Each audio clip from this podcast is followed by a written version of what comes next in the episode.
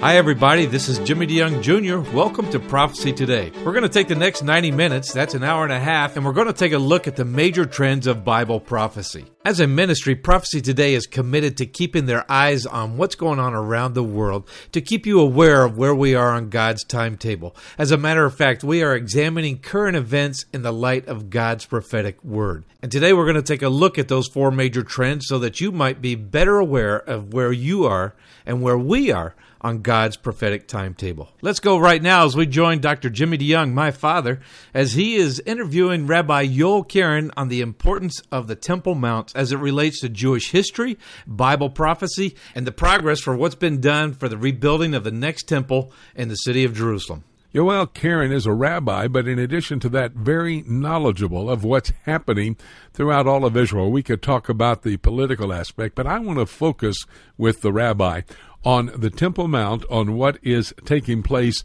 as it relates to preparations for the next temple, etc. Uh, Rabbi, great to have you along with us today as one of our broadcast partners as we take a look at top news stories coming out in particular with you, for example, uh, what's going on in Jerusalem and the Temple Mount. As always, I appreciate you having me. Thank you so much for being available. Let's do focus on the Temple Mount. It's been somewhat of a controversy, both from the Palestinian side, and they continue to deny that there's ever been a Jewish presence on the Temple Mount or even at the Western Wall. Uh, but the Israeli government is not helping to give the capability for the people who would really, the religious Jewish people who would like to go up onto the Temple Mount have some time to uh, just stand there. I remember looking back over Hanukkah, there were many who wanted to go there and uh, to, to, just meditate up there on the Temple Mount, trying to follow the rules that had been laid down. But uh, both the Israeli government and the Palestinians. Let's take it from the Israeli government. I mean, they should be the friends of those who want to do something on the Temple Mount. They don't seem to be. You would think, you know, that they would they, they, even any minimal national pride that these people would have would would stop them from the things that they do and that they say. I was so embarrassed with with uh, Prime Minister Netanyahu getting up and declaring to the world that uh, the Western Wall is not negotiable and, and it's under full Israeli sovereignty. In, in effect, he's to mention that the Western Wall is yours without mentioning that the Temple Mount that it's holding up is yours is is absolutely ridiculous he basically denied, without saying it, he publicly denied that that the uh, Temple Mount is non-negotiable and is and is entirely Jewish. So it's just it's it's really really sad, really frustrating to hear that those kinds of cowardly statements coming out of the Prime Minister of the nation of Israel. Now, does that enhance the Palestinian attack on the reality of truth that there has been a presence on the Temple Mount at least since the times of Abraham when he went there with Isaac to offer him on Mount Moriah, which is the same as the Temple Mount, and that dates back uh, almost 4,000 years ago. Of course, any any sign of weakness emboldens them, and they're they're they're, they're not they're not idiots. They're they're very intelligent, and they can see they can see a weak point, and they know how to exploit it, and and they know that Israel's unwillingness to to publicly state the truth is is a weakness that they can exploit. Now, talk to me just about that 4,000 year ago event that did take place and, and let others know. We, we've got a litany of things, I would think, and just discuss it with me, if you will. Abraham there, and then King David purchasing the threshing floor from one on the Jebusite, Solomon building the first temple. Just uh, go through those things for us and rehearse them so those eavesdropping on the conversation can realize how important the Temple Mount is to the Jewish people. Right, right. Even you know, not only was was this the place that that Abraham. This is the Mount Moriah mentioned in the Bible, and going back further than that, Jewish tradition holds that this that the the the foundation stone where the holy of holies was is the very point, the very the very infinite point from which the entire universe sprang. And so then going forward, you have this as the point where uh, where actually the, the Garden of Eden was where the where Abraham prepared to sacrifice Isaac. It, it is that's the the technical name of the mountain is is Har Moriah, Mount Moriah. It, it's only called the Temple Mount because of the association with the temple after it was built there.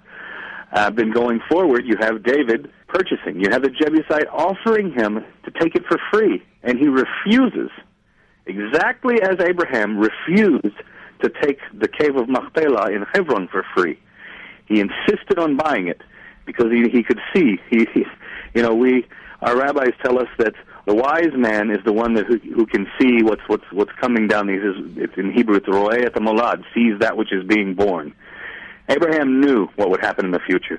David knew what would happen in the future, and they insisted on buying these places. The rabbis say there's three places that the nations can never say we stole from them, and that is the cave of Machpelah in Hebron, the kever of the, uh, the tomb of Joseph in in Shechem, and the Temple Mount. All of those were bought and paid for fair and square, and yet all three of those sites are not under Jewish control today. And very controversial. In fact, the ancient Jewish prophet Zechariah, in his book, chapter 12, I think is verse 2, where it says, Jerusalem shall be a cup of trembling, basically symbolic, referring to the controversy surrounding the Temple Mount.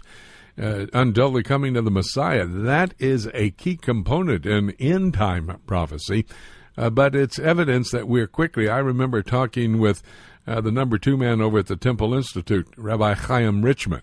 He said, We're living in the days of Zechariah chapter 12. Would you agree with that? Absolutely. Absolutely, we are. And indeed, it's not going to get any better. It's going to only intensify.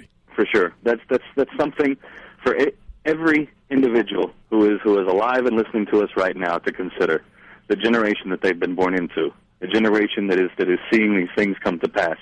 Prophecy has been fulfilled for centuries now but the the birth pangs are beginning to grow closer and closer and and and more and more intense all the time. So this is really in a transitional generation right now where we're actually seeing these things. It's incredible to be alive and be part of it. It certainly is. I would agree with that. 2,500 years ago was when Zechariah wrote that passage of Scripture about the controversy surrounding Jerusalem, and there were no Islamists at that time, according to the record of history. But now it looks to me, and I want to get your opinion, the Islamic uh, element that's in Jerusalem and focused on that Temple Mount, they seem to be that which is the underlying cause for all this controversy. Yes, actually, history is something that is very to them. It's it's a, it's not a black and white thing. What happened yesterday, you can interpret as you as you wish today, and you can change the facts to match whatever is more advantageous to you that's the way that they they look at history, and, and, and they don't understand truth and falsehood the way we do as absolutes. They're all relative, and they can all be changed up to to suit your purpose.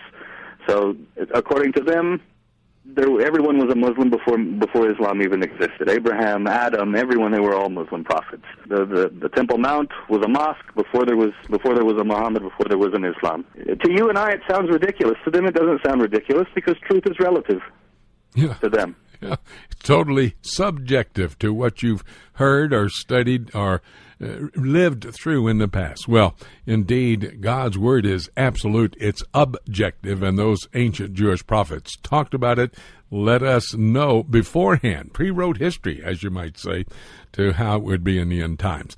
Well, there's going to be a temple that's going to be built as well. Update us. What's the latest on the preparations to build that temple on that very controversial piece of real estate? Well, I can I can tell you this that over the past year there have been there's been quite a shift. There haven't been a lot of new vessels and things like that being created because, quite frankly, most of it's done. What we're seeing right now is the shift in the consciousness and the way that people, uh, the average Jew on the street, and politicians are relating to the Temple Mount. Of course, you know we have Moshe Feiglin, who's declared that the first thing he would do if elected prime minister would be to go up to the Temple Mount and bow down and thank God for him being elected. It just so happens that there will be a group of Knesset candidates, and a lot of the people who are running for the Israeli parliament are going to go up to the Temple Mount to give thanks to God and to ask His blessing on their on their campaigns and to, to put them into the seats in the Knesset. These are things that are completely. We've had since the Temple Mount was reopened to Jews. This is the first time anything like this has happened. So that's the that's what's bringing us closer. That's the, the the the type of preparations that we can talk about. People are preparing their minds and their bodies now like they never have before. They're preparing for the temple with their feet by walking up to the Temple Mount itself, and that's where the real change has come this year. Now, let me make sure I understood what you said. All the implements needed to operate the temple, the training of the priest who will be those serving at the temple, every item needed to build that building, it's basically in place, and now you're preparing the hearts and minds of the Jewish people for that temple. Absolutely, that's exactly what's happening right now. Now, of course, there are a few things that are that are not ready that we can't just uh, you know create out of thin air, like the ashes of the red heifer. There are only a few sacrifices, parts of the sacrificial service, that can be done without those ashes. The Passover offering can be brought, certain public sacrifices can be brought, but a great many of offerings and sacrifices cannot be brought until we get those ashes and purify a new generation of, of Kohanim, of priests. So there are some of the pieces that are still not fit into the puzzle yet, that we still don't have, but we could right now. We have everything we need in place. If we had the political, the physical ability to walk up there and do it, we could reinstitute the divine service today. Wow. Rabbi Yoel Keren. He updates us on the controversy surrounding the Temple Mount and also preparations to build that next temple on that very sacred piece of real estate, especially sacred to the Jewish people. Rabbi, you've helped us to look back at. We appreciate it so much. We'll continue to have these conversations. Thank you, my good friend. Thank you. Dr. Jimmy DeYoung and Rabbi Yoel Keren. What a great interview on the importance of the Temple Mount and the progress of the rebuilding of the next temple in the city of Jerusalem. You know, that temple is mentioned several times in Bible prophecy in the book of Daniel, the book of Matthew, and the book of Revelation. We're going to take a quick break. Dr. John Whitcomb will be joining us, and we'll be right back right here on Prophecy Today.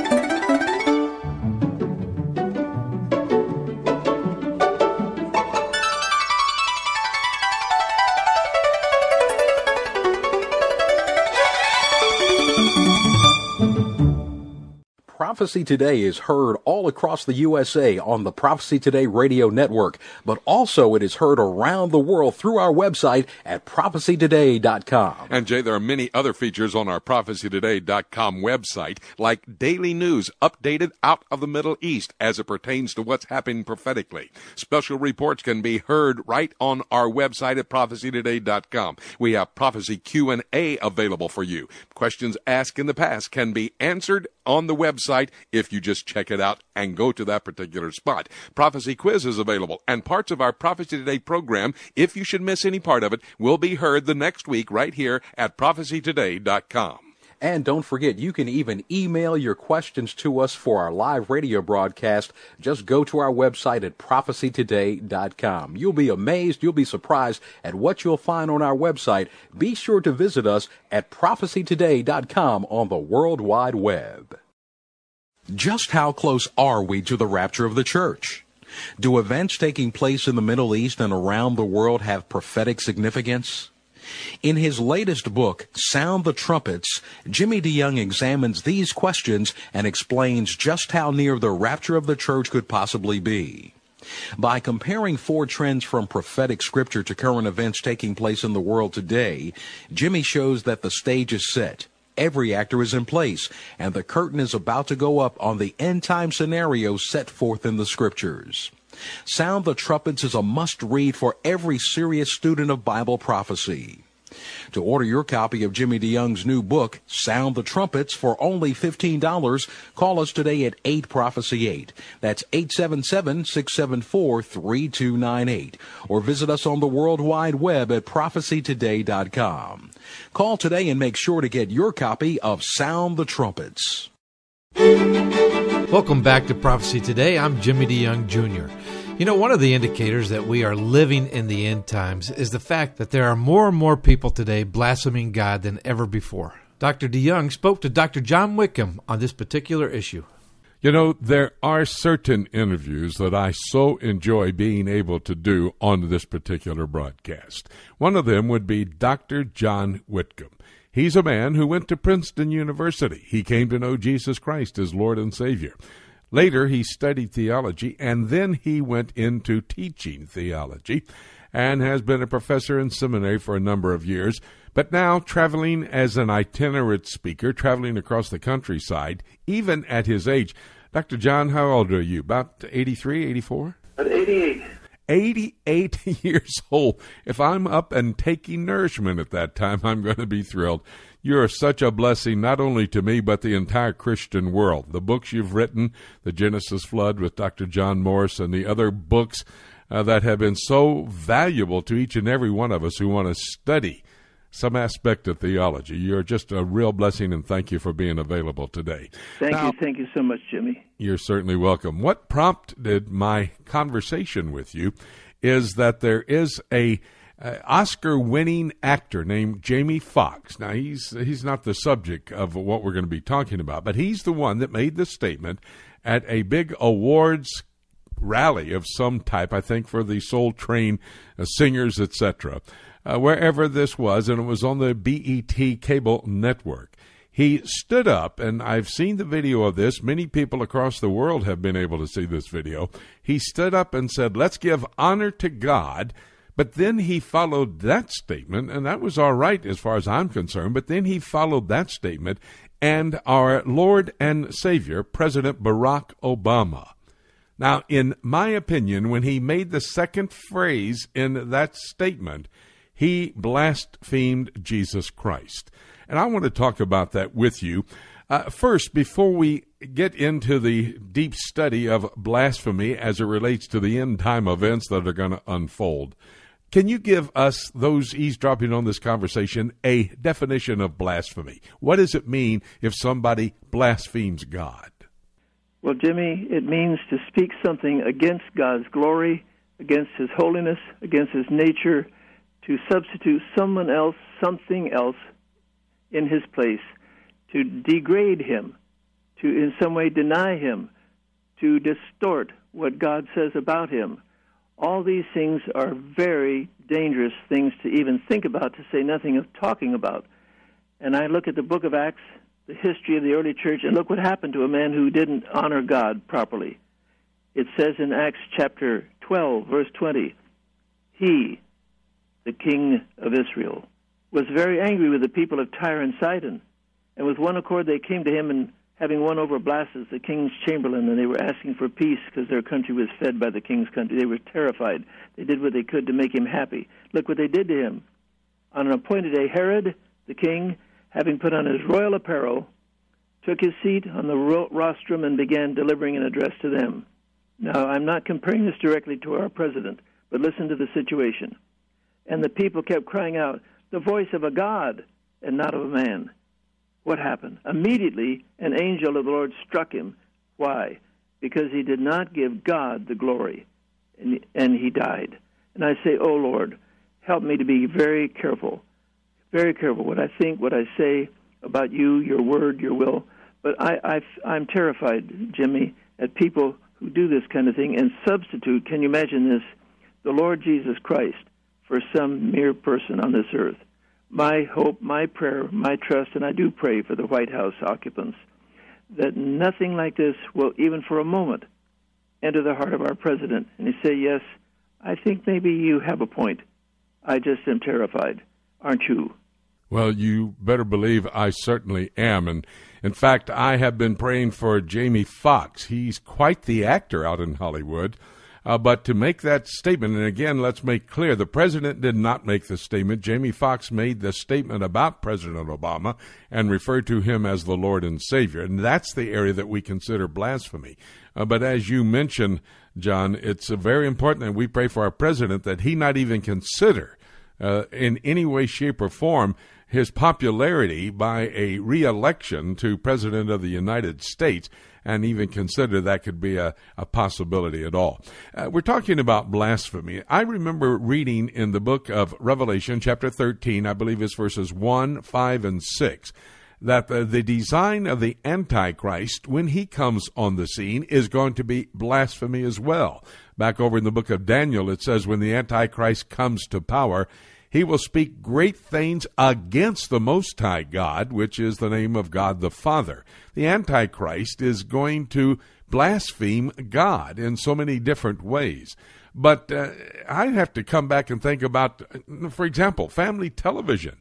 I see so much blasphemy put forth by the actors, uh, uh, the new movies coming out, the books you read, people talking in the street. They're all blaspheming God. Is this an indicator we're quickly moving towards that scenario that's found in God's Word for the last days?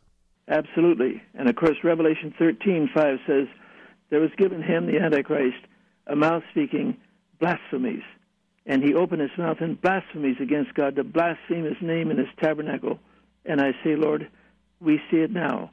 The whole world is gradually becoming what? Conditioned for this kind of thing, to substitute for the glory of God something a mere man, a mere man is saying and doing.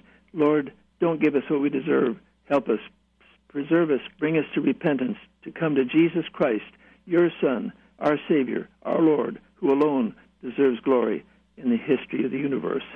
Yeah, we see that the Antichrist is going to blaspheme. I believe, as First John says, the spirit of Antichrist is already here.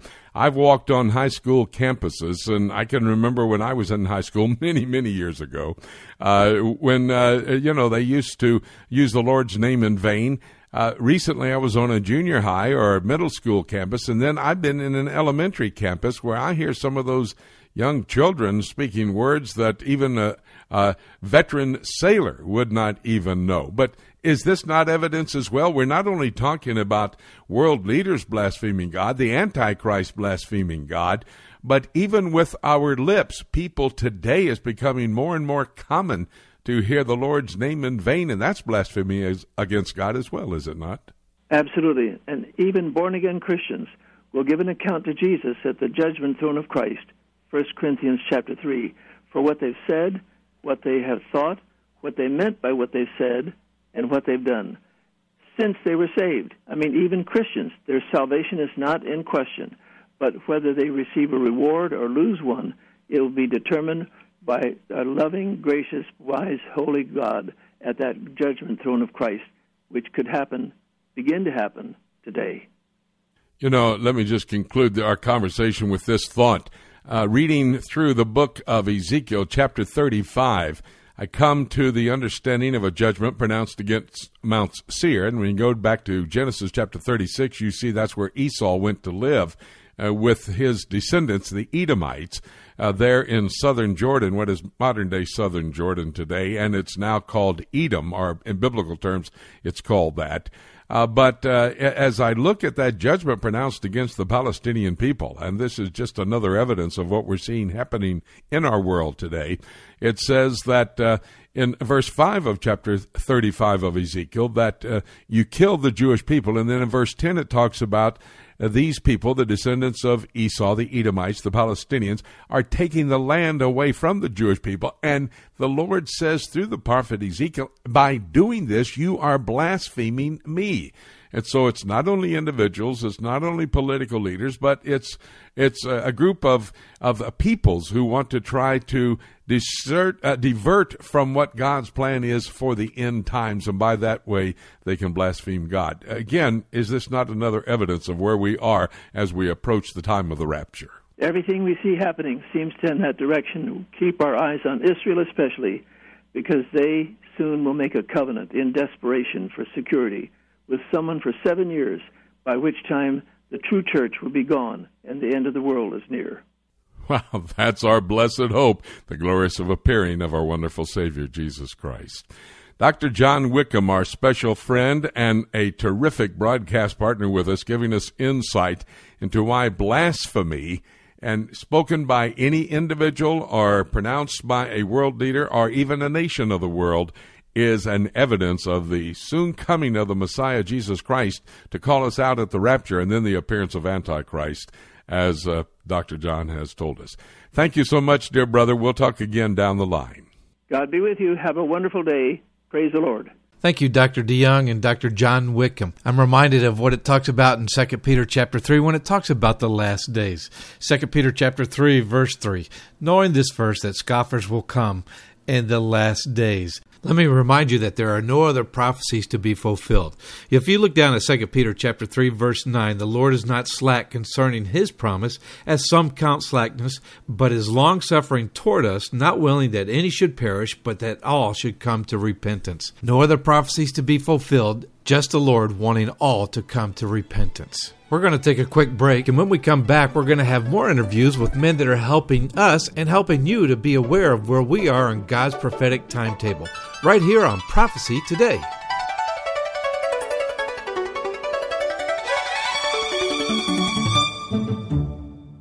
How do you like your news? You know, Jimmy, folks are listening to the news every single day, but sometimes they're getting that liberal bent, and we want them to have a different look at the news. Jay, that's correct. I have listened to ABC, CBS, and NBC when I returned from Jerusalem back to the United States, having just witnessed a news event in the Middle East, and hear the commentators over here speaking something almost different. That's why I write the Until newsletter, and it takes the leading news stories of the month. I give the absolute truth behind all the details in those headlines, and then we look at it from a prophetic perspective. I want to give you the insight from God's Word as to how the political is setting the stage for the prophetic to be fulfilled. And Jay's going to give you the phone number how you can get your free copy of Until the Prophecy newsletter. Just give us a call at 8 Prophecy 8. That's 877 674 3298.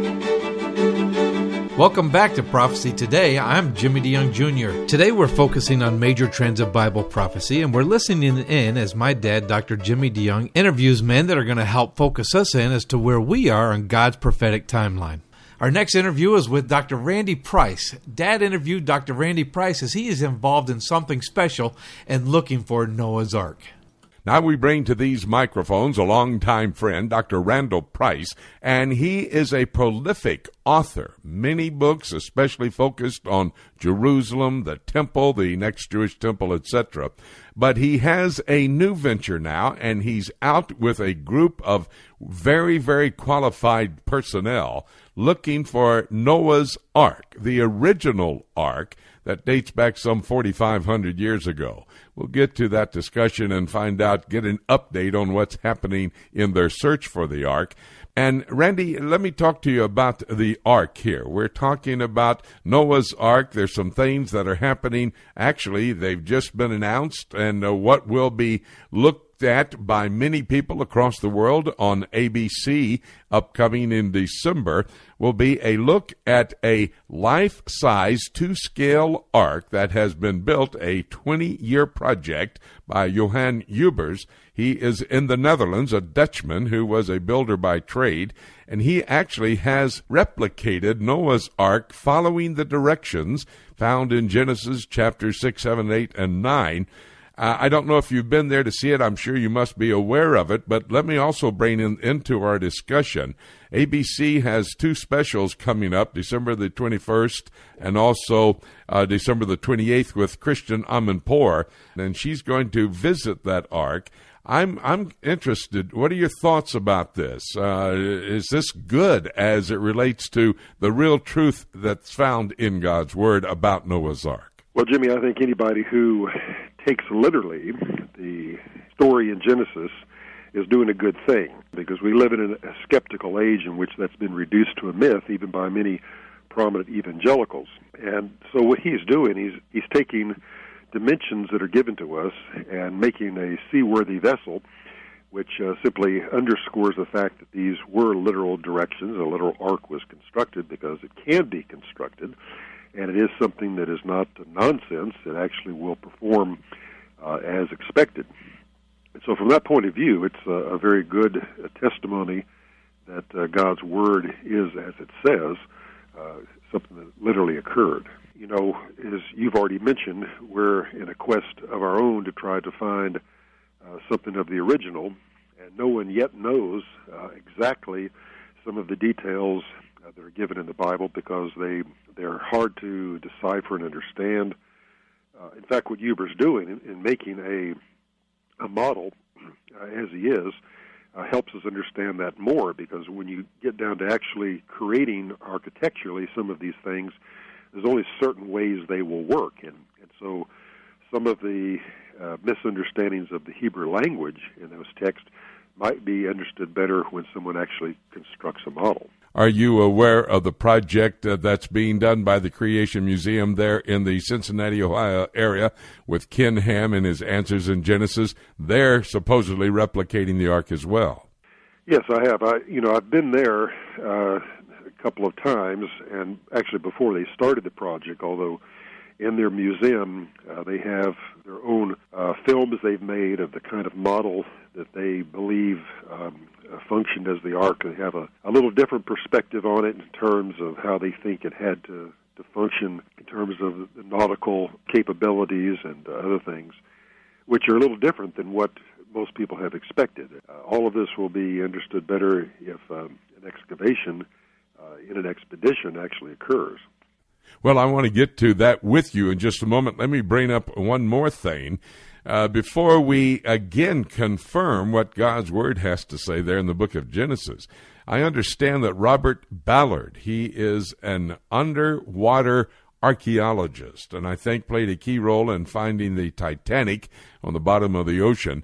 But he is now in search of uh, proof that indeed Noah's flood did take place. Now, when I read the article, I wasn't able to determine whether he believed it was a worldwide flood or regional there in the Black Sea area. But off the coast of Turkey, he's doing some diving. Uh, is this just then again an effort for people to say, well, yeah, there was some kind of a flood. Yeah, there was a Noah. Yeah, there was an ark, but it wasn't a worldwide. What do you know about uh, Robert Ballard's project? Ballard's work, uh, he would interpret this as a regional flood, a, a, a large region, as the result of the melting of the last ice age. And so he says that uh, inundated, uh, came over the land, inundated this large area and just simply submerged the civilization that was there. So he's discovered the shoreline of this ancient civilization and uh, recovered different types of artifacts and things from there. You know, the problem here, he, he would put that between five and seven thousand years ago.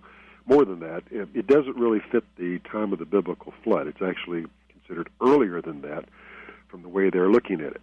And uh, because it was a regional flood and connected to the Ice Age, we would look at this as post flood. And part of the problem is simply the chronology. Um, archaeologists and dating their different strata depend upon the geologic timetable, which is based on evolutionary concepts and, and not, not a necessarily observable fact, but a hypothetical fact. So the problem is everyone approaching this uh, from a biblical position has to think a little differently in terms of dates, which is why even when you do radiocarbon dates on things, uh, you have to say if this is pre-flood or post-flood or near to the flood.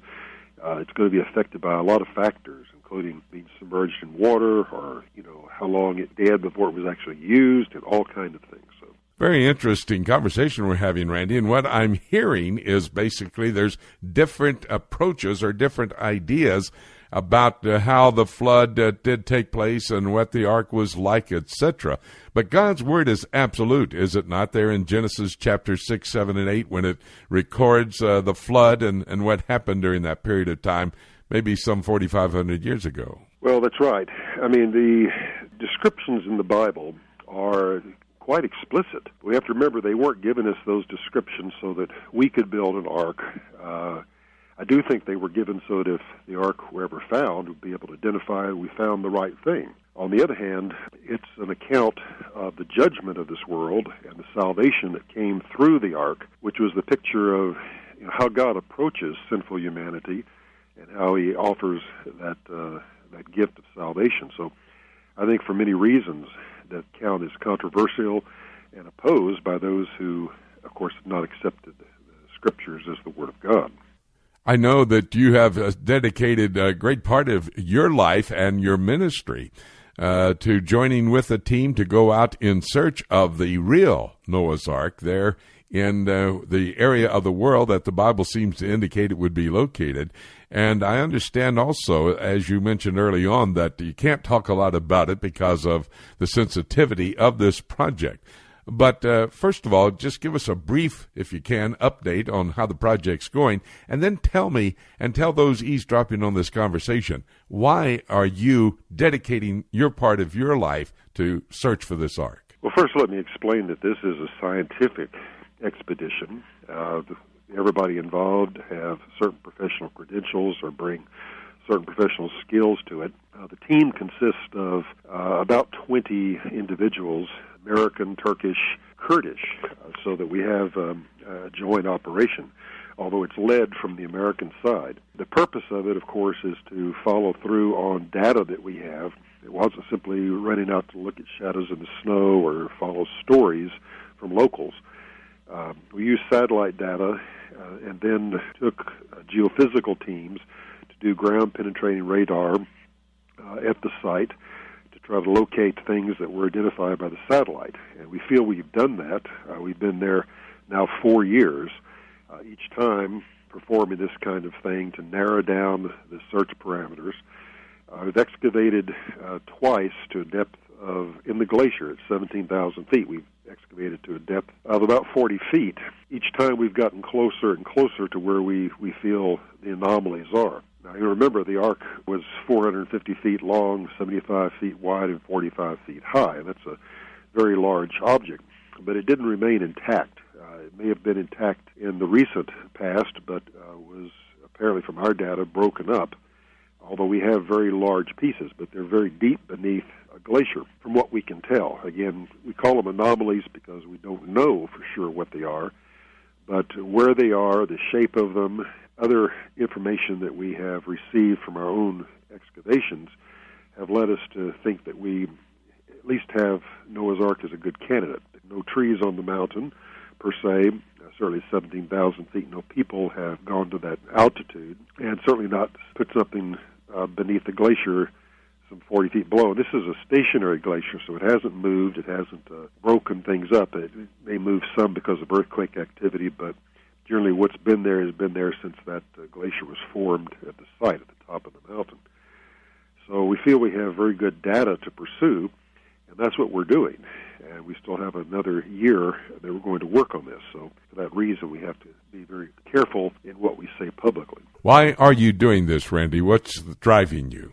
Well, I'm a evangelical uh, believer. That is, I, I take the Word of God literally and seriously. It, it forms the basis for my not only my belief but also my practice.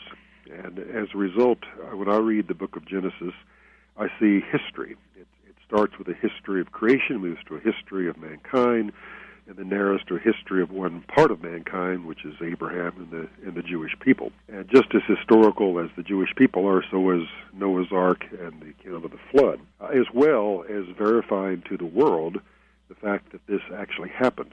And that's where my evangelical faith comes in, because as you well know, the Lord Jesus says, "As in the days of Noah, so shall the days of the coming of the Son of Man be." And we live in a, an age that is just on, I think, the verge of seeing the return of Jesus Christ. And we need that wake up call that says judgment is imminent. It comes with the, the judge. And then there's also salvation available, just as there was with the ark, there is with putting one's personal trust in Christ as Savior. So that kind of message needs to be uh, well understood. And many people, because they can't trust the Bible, can't trust Christ. And archaeology and a discovery like this would, I think, move some people beyond that point of doubt to a point of decision.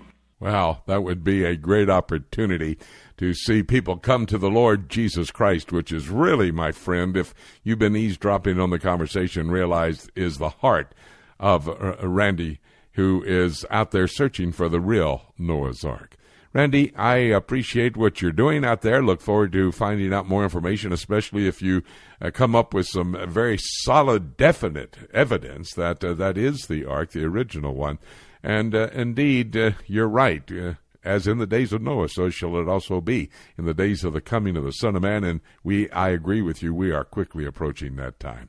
Randy, thank you so very much, my good friend, and I hope we'll have an opportunity to talk down the line. Thank you, Jimmy. You know, one of the things that we do as a ministry is we try to help you discern which is fact and which is fiction.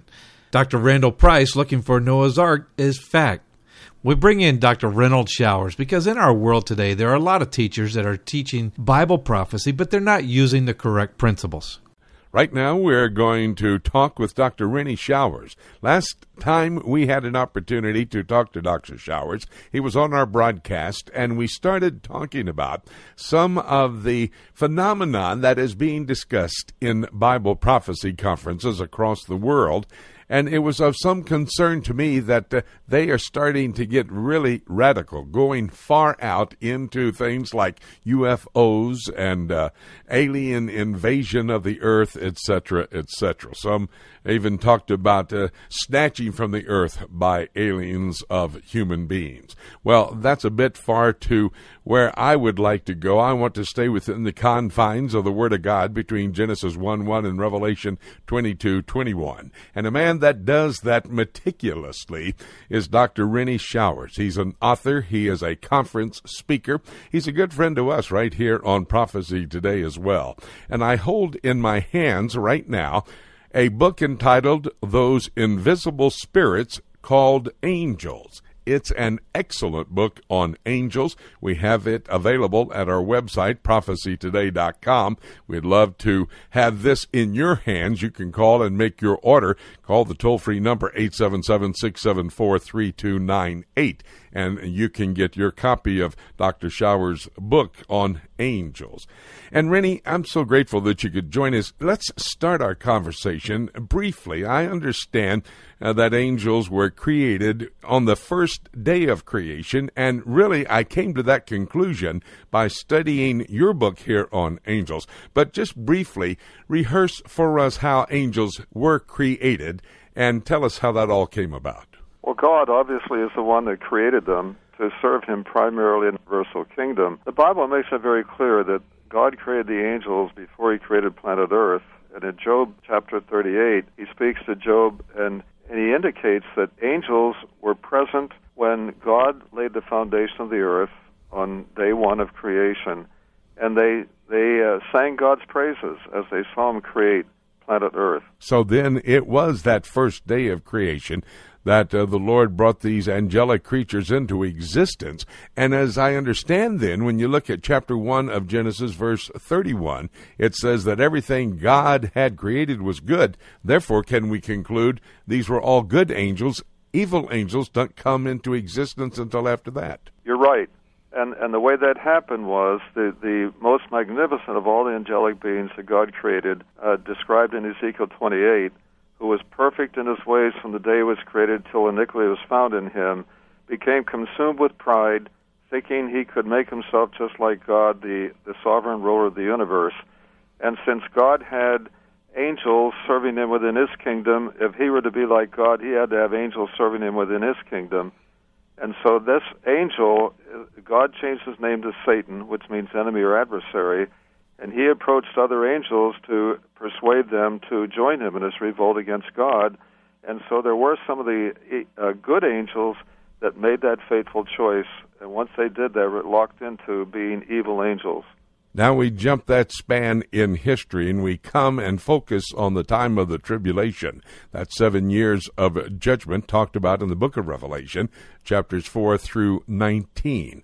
I asked you last time we were together, Rennie, would you explain some of the evil angelic activity? I know the word angel, or its plural angels, the most used word in the book of Revelation.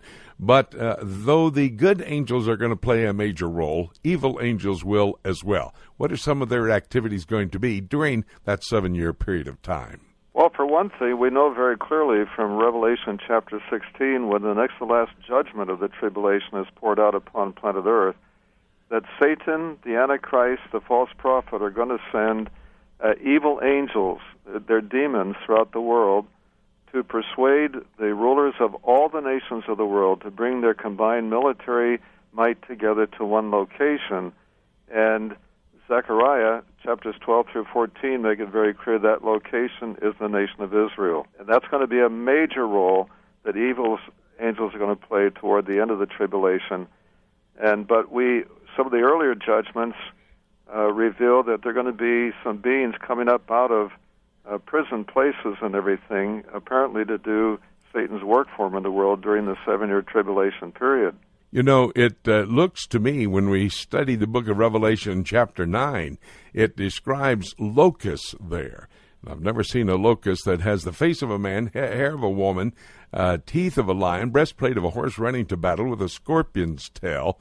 And that seems to indicate, out of that prison location you were mentioning just a moment ago, these evil angels taking on forms that are not normal to what we might think an angel would look like. In fact, Very I'm true. not. I'm not sure if we know what an angel looks like since they're spirits, but uh, is that possibly uh, the case? Could these evil angels take on different forms during that seven year time? It could very well be because you know Satan, who was the the great angel and everything, took upon himself the form of a serpent to get man to join him in his revolt against God, and and that's why Revelation twice calls uh, Satan uh, that serpent of old. when we look at that period of time and when we realize that angels can take on different forms, I, I just want to speculate just for a moment. I know you don't like to do that, but let's speculate. People all the time talking about UFOs, unidentified flying objects, even in some of these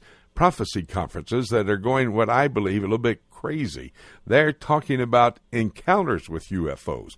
Could these in any way be angels taking on forms of some type of an alien being or an alien object of some type? Well, that that's possible, Jimmy. But I, again, you know, we we don't have any examples in the Bible of their taking on that kind of a form. I mean, we have examples of their taking on human form in the Bible, and as we mentioned, some of these weird ones are going to come up out of the abyss and everything.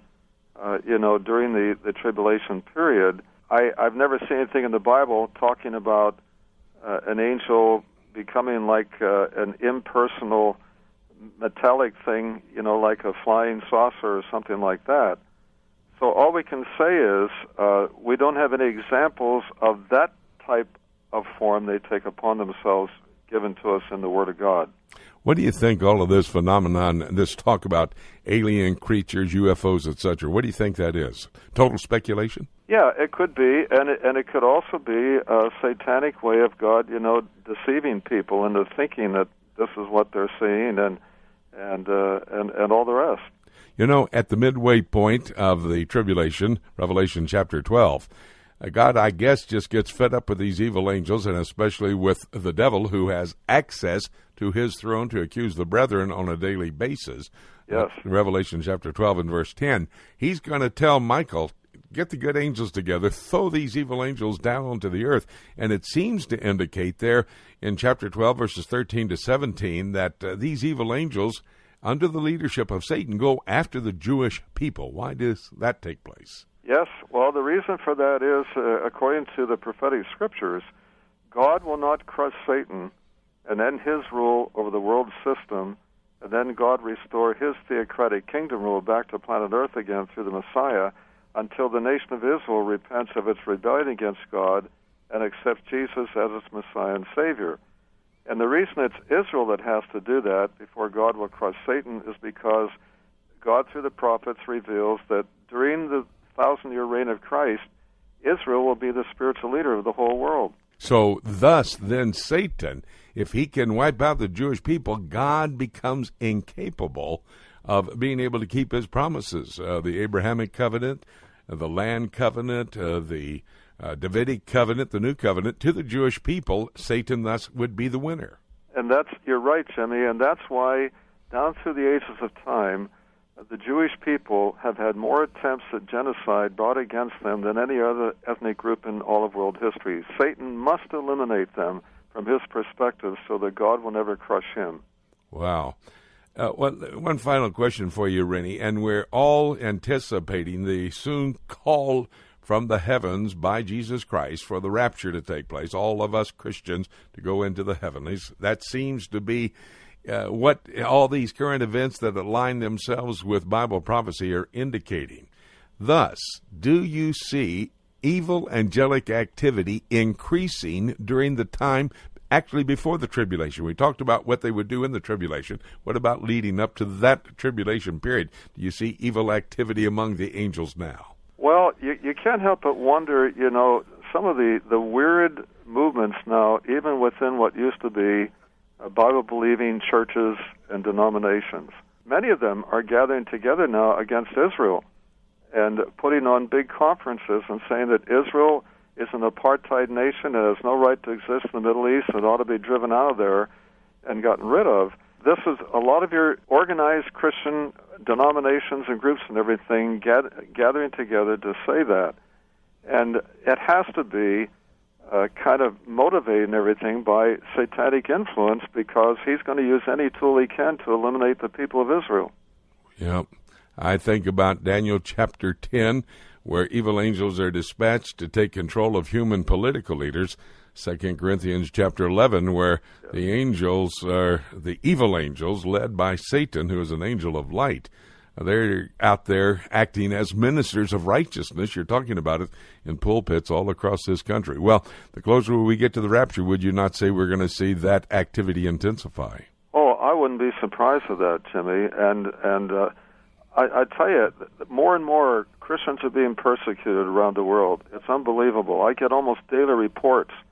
This I got one today. Uh, three different reports of uh, Christians being massacred, like one, like about 70 people being killed while they're in church and everything. This is going on around the world. So this is an indication of where we are in God's time for what's going to happen. Well, God's going to be the victor. They're going to be thrown into the lake of fire forever. That's what God's word has to say. We both Rennie right. and I have read the last chapter. We know what's going to happen. Rennie, Amen. this is an excellent book, Those Invisible Spirits Called Angels. It's available at our website, prophecytoday.com, or call our toll free number, 877 674 3298. Rennie, I know you're going to be busy in the next couple of weeks in conferences. Are you doing a lot of writing right now? Well, I'm trying to, Jimmy. Uh, but you know, the other pressures of ministry are very intense, and uh, uh, it's almost a, a fight to get the time, you know, to be doing the research and writing. But I do, uh, you know, keep writing articles for every issue of Israel My Glory magazine. The mission has asked me to start cutting back on out traveling and ministering in order to spend more time in doing research and writing. And that's what I, I want to do. I'm, I'm not going to totally cut out all going out to speak, but spend more time on the research and writing because, you know, once you're dead and gone, that ministry can still continue on. Absolutely. And I would have to encourage anybody and everybody if you find a book authored by Dr. Rennie Showers, read it. It will be excellent. It'll help you grow in the Lord. Rennie, thank you so very much for your participation with us on the broadcast today. Appreciate it, and we'll talk again down the line. Great, Jimmy, and thank you. Dr. Renald Showers and Dr. Jimmy DeYoung as they discuss the proliferation of talk of aliens and UFOs and angels and how they fit into Bible prophecy. They both discuss the importance of having a proper understanding of Bible prophecy. In order to do that, you have to have the basic fundamentals for understanding Bible prophecy. We encourage you to go to our website and take a look at our School of Prophets Institute so that you might be able to have a better understanding of Bible prophecy. You know, there are over a thousand prophecies in God's Word, and 500 of those prophecies have already been fulfilled. That means 500 prophecies are left to be fulfilled concerning future events. Make sure you go to our website, prophecytoday.com, where you will find out more information. You'll find out our top 10 news stories of the day, daily devotions that you can sign up for, all the information that you need to know so that you can be aware of where we are on God's prophetic timetable. Coming up after the break, we have Dr. Rob Congdon talking to us about the European Union and the importance that it plays in Bible prophecy. We'll be right back, and you're listening to Prophecy Today.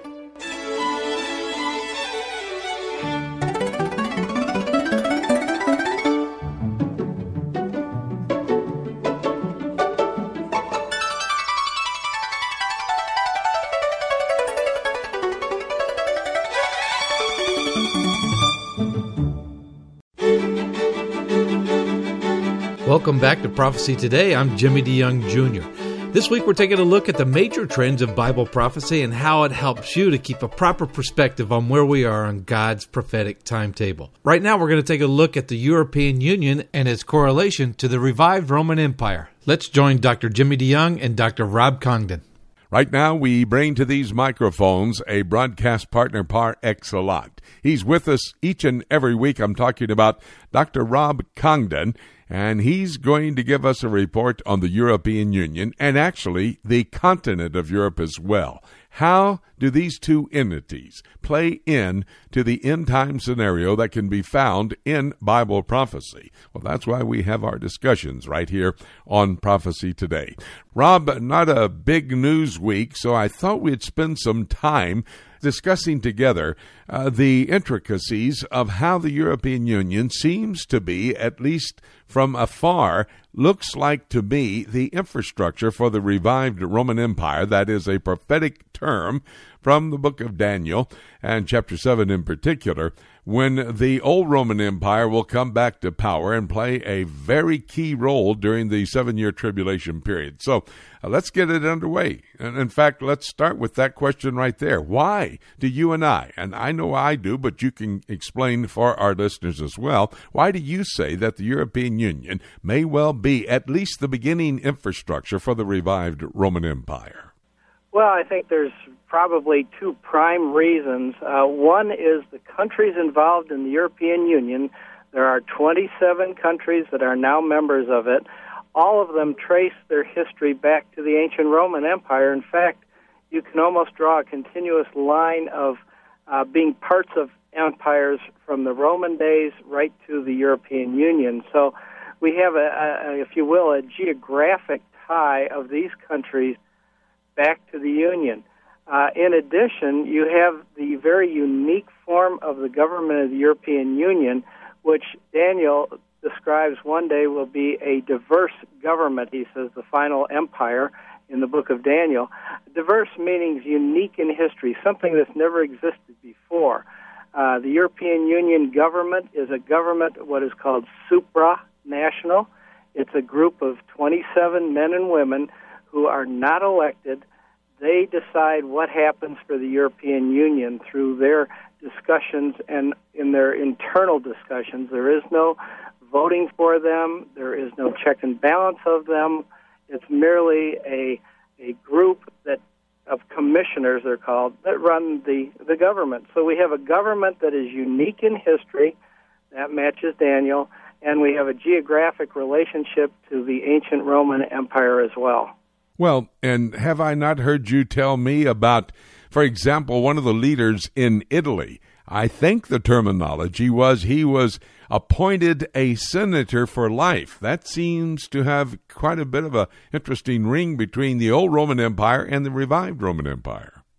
Oh, absolutely. It's very interesting. The current prime minister of Italy, now he's an appointed person. Uh, in other words, he's not voted in. He was appointed by the president of Italy, as prime minister, this gentleman, Mario Monti. He was just a few uh, days before he was made prime minister, he was voted senator for life. Now, that, that's a term right out of the ancient Roman Empire, if you will. Uh, he is a senator, he's a member of the Senate. Uh, only five men are allowed to hold this unique position of senator for life at a time. So that means he will be in the Senate for his life or unless he decides to retire. So he has a unique title, if you will, that goes back to the Roman Empire. Interestingly, he also has served on that commission that I've just referred to, this unique body of 27 men and women who basically rule the European Union. He has served many positions in there in the uh, economic area and in other areas. Uh, of the European Union. His background is such, which is a requirement to be any kind of leader in the EU. He is Roman Catholic, a strong practicing Roman Catholic, which again uh, gives the ties, if you will, back to Rome and to its point. The final thing, and I, I say this cautiously because I, I realize that many people like to run with conspiracies, but significantly, uh, Mario Monti is a member of the key think tank groups of Europe. Uh, and some of those people, listeners, will know they've heard of the Trilateral Commission, the Bilderberg Group. These are think tanks. And interestingly, he's founded a think tank called the Bruegel, which ties very quickly to a famous artist who actually designed the European Union, uh, gave the prototype for the European Union buildings, which ties it to Babel and the Roman Empire. So we have a major leader in Europe today, very involved in the financial problems of Europe, who holds a unique title that sounds like a Roman Empire title of old. So the, the ties get very strong as you look at the European Union and to what once was the European, uh, the Roman Empire. And it looks to me, indeed, after what I've just heard you say, as if the stage is set for that revival of the old Roman Empire. Uh, let's step back just a moment for our listeners and talk about the European Union itself. Now, I don't believe that it started out with the title European Union. If I'm correct, I believe it was the Treaty of Rome that was signed on March the 25th, 1957, there on the hills of Rome, that really got this ball rolling. Uh, that would be what you would call the formal beginning. But if you look at the history of the, uh, if you want to call it the embryonic stages of the European Union, it began in 1918 with the League of Nations. Uh, one of the key people that were there uh, was there was a founder of it, and he he worked uh, behind the scenes, very quietly behind the scenes. He developed what became what was called the Coal Commission dealing with coal and shipping. Uh, that was six nations. Out of those six nations, they then advanced to form what is most people still refer to the common market, which we've all heard of, and now has developed in after a time of almost 50 years now, has developed into the European Union. Uh, there has been a steady progression from 1918 to this point to define the European Union as an empire and lead it to a, a significant power, not just economics, but politically. If you really want to look at history, you go back to Dante, who's, I believe, I'm saying this is from memory, 13th century. He proposed the whole idea. So men have always been looking for this union of Europe that would eventually be the world power. And of course, what we see today in the European Union, the current leaders are talking about the same progression. They envision incorporating many more countries.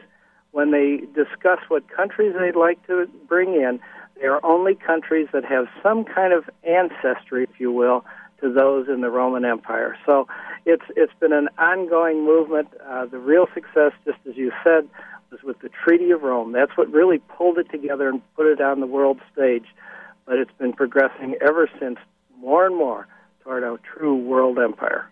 I know that when President Sarkozy was president of France, he uh, put together the Mediterranean Union, 17 additional states.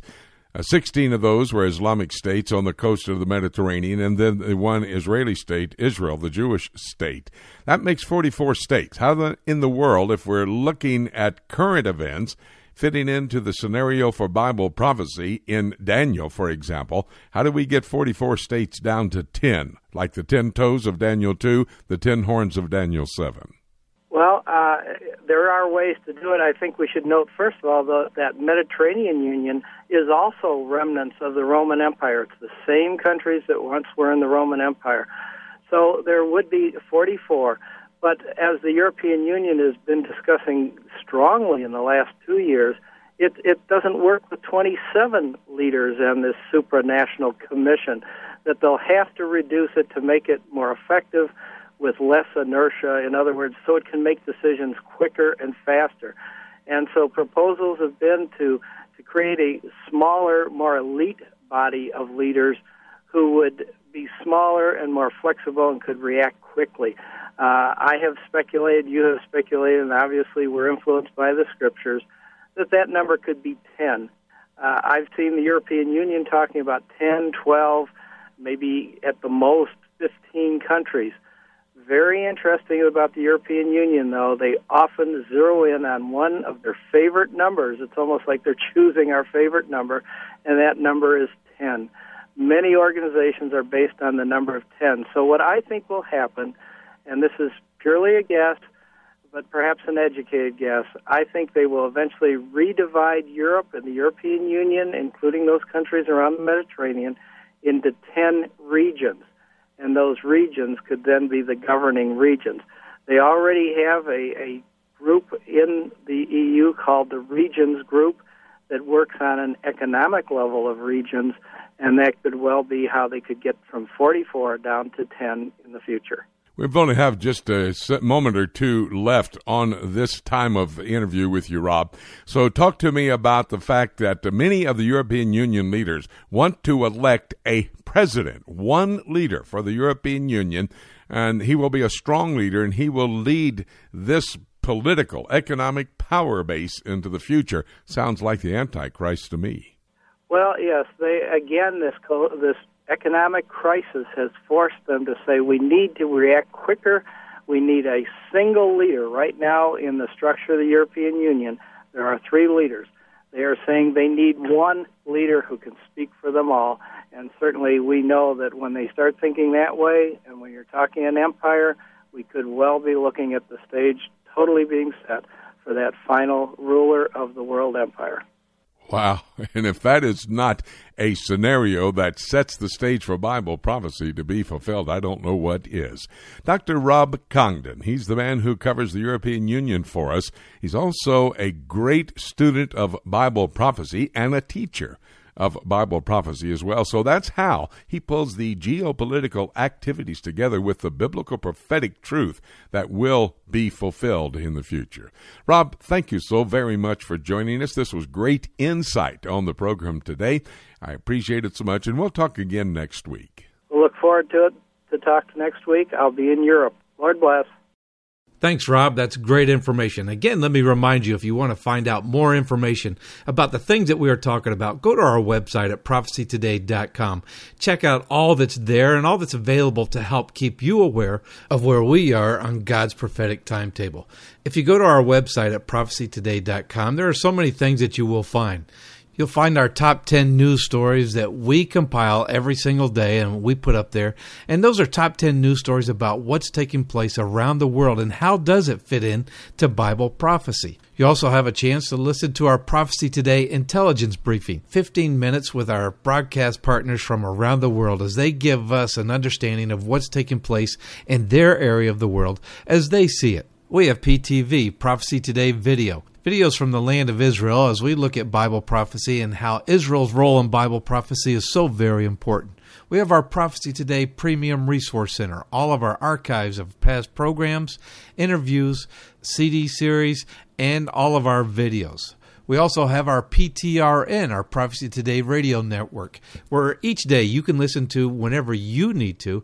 You can go to our website, take a look, click on the button, and you can listen to whatever programs, whatever messages, or whatever interviews that you want to listen to from our website.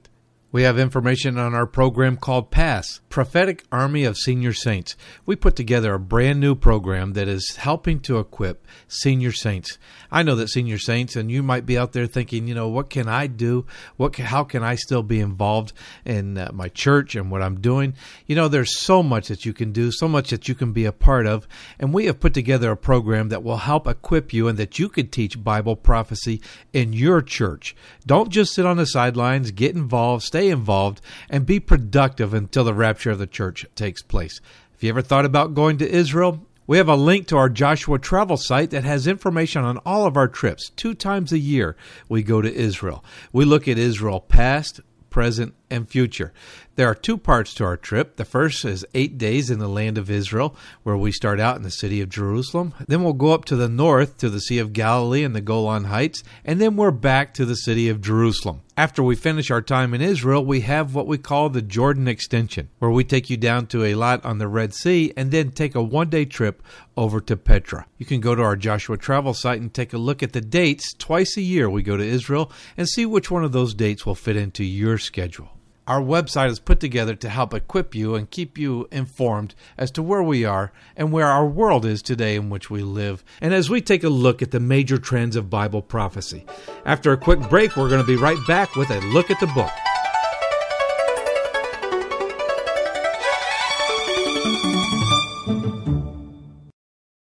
Just how close are we to the rapture of the church? Do events taking place in the Middle East and around the world have prophetic significance? In his latest book, Sound the Trumpets, Jimmy DeYoung examines these questions and explains just how near the rapture of the church could possibly be. By comparing four trends from prophetic scripture to current events taking place in the world today, Jimmy shows that the stage is set. Every actor is in place, and the curtain is about to go up on the end time scenario set forth in the scriptures. Sound the Trumpets is a must read for every serious student of Bible prophecy. To order your copy of Jimmy DeYoung's new book, Sound the Trumpets, for only $15, call us today at 8 Prophecy 8. That's 877 674 3298. Or visit us on the World Wide Web at prophecytoday.com. Call today and make sure to get your copy of Sound the Trumpets. Prophecy Today is heard all across the USA on the Prophecy Today radio network, but also it is heard around the world through our website at prophecytoday.com. And Jay, there are many other features on our prophecytoday.com website, like daily news updated out of the Middle East as it pertains to what's happening prophetically. Special reports can be heard right on our website at prophecytoday.com. We have prophecy Q&A available for you. Questions asked in the past can be answered on the website if you just check it out and go to that particular spot. Prophecy quiz is available, and parts of our Prophecy Today program, if you should miss any part of it, will be heard the next week right here at prophecytoday.com. And don't forget, you can even email your questions to us for our live radio broadcast. Just go to our website at prophecytoday.com. You'll be amazed, you'll be surprised at what you'll find on our website. Be sure to visit us at prophecytoday.com on the World Wide Web. It's time right now here on Prophecy Today for us to take a look at the book. Right now, though, we're going to change our focus and we're going to focus on the Temple Mount and the location of past temples and most likely temples in the future as well. If there's a man that has knowledge of uh, the temple situation, both past, present, and future in Israel, it would be Dr. Randall Price. He's a professor at Liberty University in Lynchburg, Virginia.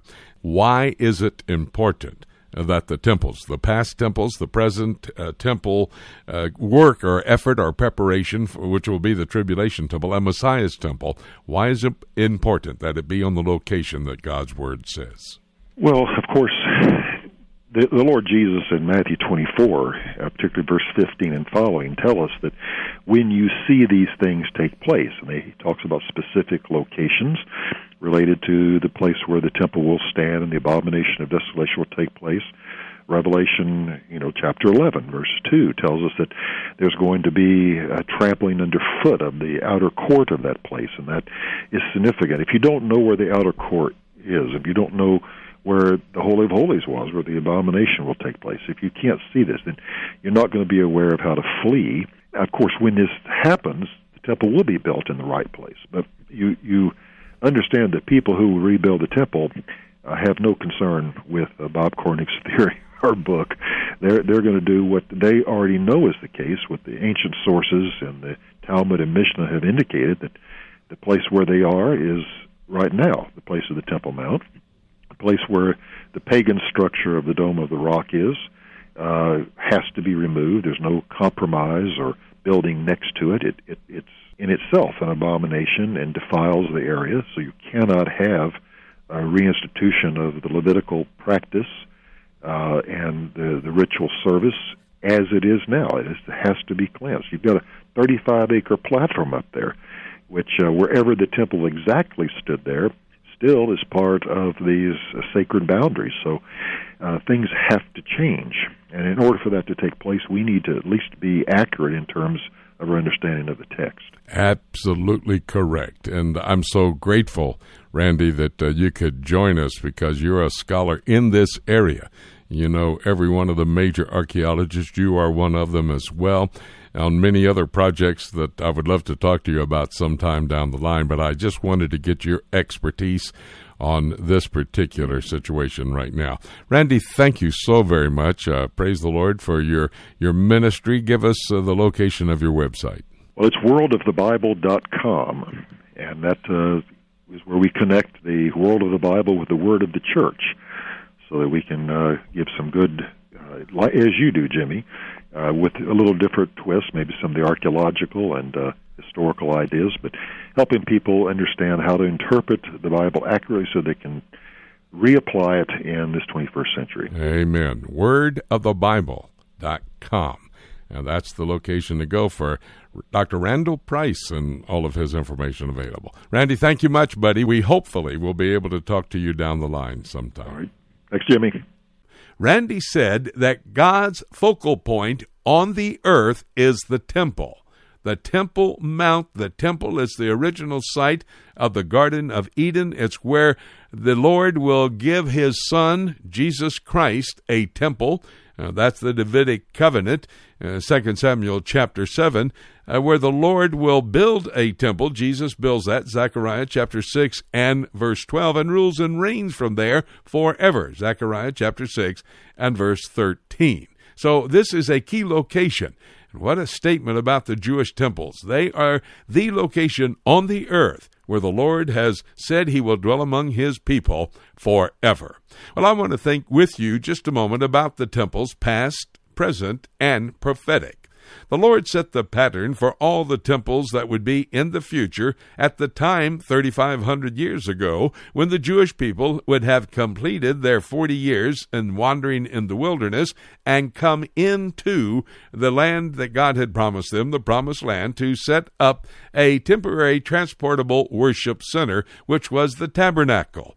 For 40 years, they moved through this wandering in the wilderness with a transportable worship center, this tabernacle, and it contains the pattern for all the temples yet to be built.